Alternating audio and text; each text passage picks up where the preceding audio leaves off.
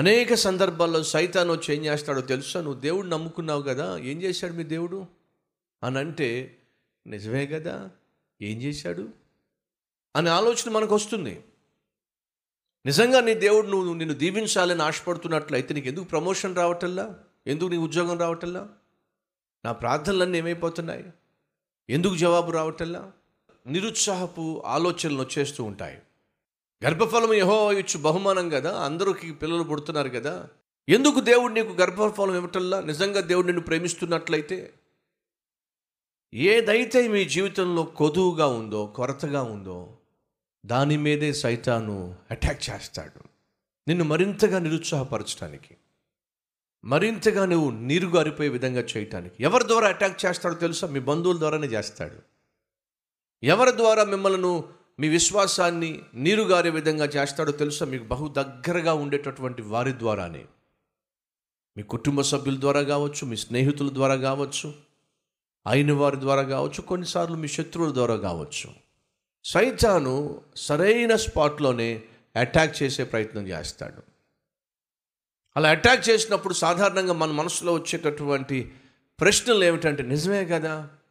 ఎందుకు దేవుడు నాకు గర్భఫలం ఇవ్వటం లేదు. మా ఇంట్లో వాళ్ళందరికీ దేవుడు పిల్లల్ని ఇచ్చాడు మా వంశం మొత్తాన్ని చూస్తే ఎవ్వరికి పిల్లలు లేనటువంటి కుటుంబం లేదు. అందరికీ ఇచ్చాడు. నాకే ఎందుకు ఇవ్వలా?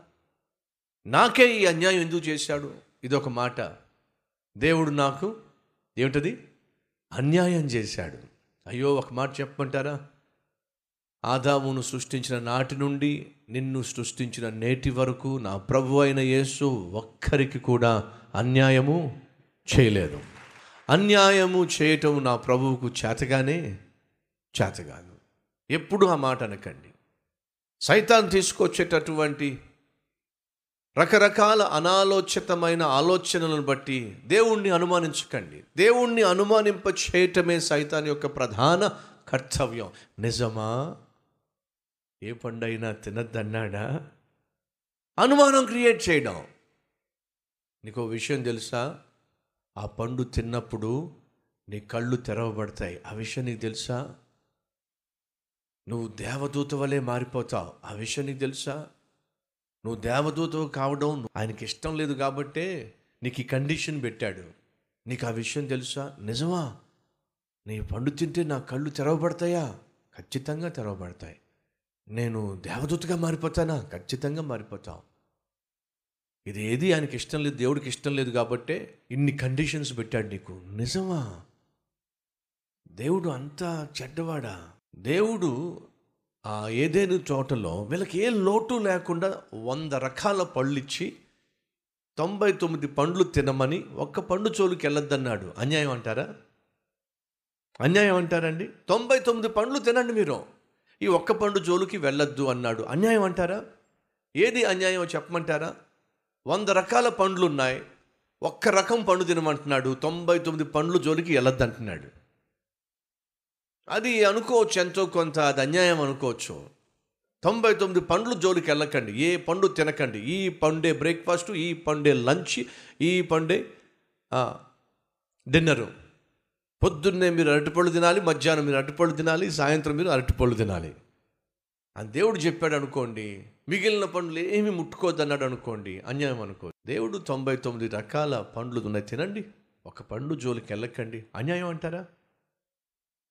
దయచేసి గమనించండి సైతాన్ వచ్చి ఏదైతే నీకొద్దు ఏదైతే నీకు అవసరం లేదు ఏదైతే నీకు తగదు అని దేవుడు చెప్పాడో దాని మీదే సైతాన్ వచ్చి అటాక్ చేస్తాడు. చూసావా ఏమన్నాడు దేవుడు? తినొద్దన్నాడుగా? నీ కోరిక తీర్చట్లేదుగా? నువ్వు ఆశించింది ఇవ్వట్లేదుగా? ఇవ్వకపోవడం ఏమిటి? తొంభై తొమ్మిది ఇచ్చాడు. సహోదరులు సహోదరులు ఈరోజు నువ్వు ఏదైనా ప్రభును కోరుతున్నట్లయితే ఆ కోరిక నీకు తీరకపోతున్నట్లయితే దాన్నే పట్టుకుని కూర్చొని ప్రభా నువ్వు నాకు అన్యాయం చేస్తున్నావు నాకు ఏమీ లేకుండా చేస్తున్నావు నువ్వు నిజంగా దేవుడు అయితే ఎందుకు నాకు ఈ అవసరం తీర్చవు లేక ఈ కోరిక తీర్చవు అని చెప్పి మంకు పట్టు పట్టుకండి. ఎందుకయ్యా అంటే ఆయన నీ జీవితంలో తీర్చిన అవసరాలు తొంభై తొమ్మిది ఉన్నాయి. ఒక సహోదరుడు ప్రార్థనా సహాయం కోసం వచ్చినప్పుడు అతను చూస్తే కాసేపు అలాగే ఉండిపోయాను నేను. ఎందుకు అలాగే ఉండిపోయానంటే దేవా ఎంతగా నన్ను కనికరించావు చక్కగా నిలబడగలిగిన కాళ్ళు ఇచ్చావు చక్కగా నడవగలిగిన కాళ్ళు ఇచ్చావు పరిగెట్టగలిగిన కాళ్ళు ఇచ్చావు కాసేపు అలాగే నేను నిలబడిపోయాను. మనకంటే దీనస్థితిలో ఉన్నవారిని మనం చూసినప్పుడు మనం ఎంతగా దీవించబడ్డామో గ్రహించగలుగుతాం దేవుణ్ణి మహింపరచగలుగుతాం. మనకున్న జబ్బు ఏమిటంటే ఎంతసేపు మనకంటే ఉన్నతమైన స్థితిలో ఉన్నవారిని చూసుకుంటాం కాబట్టి ఎప్పుడు చూసినా ఏడుపు ముఖమే మనకి. మన జీవితంలో దేవునికి రుణపడి జీవించాలి అంటే మనకంటే ఉన్నత స్థితిలో ఉన్నవారిని కాదు మనం చూడాల్సింది. మనకంటే దీన స్థితిలో ఉన్నవారిని చూస్తే అర్థమవుతుంది మనం ఎంత భాగ్యవంతులమో.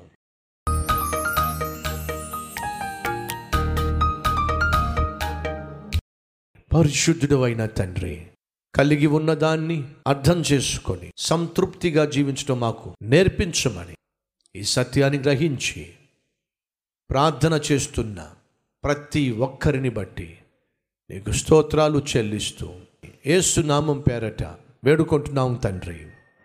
అమెన్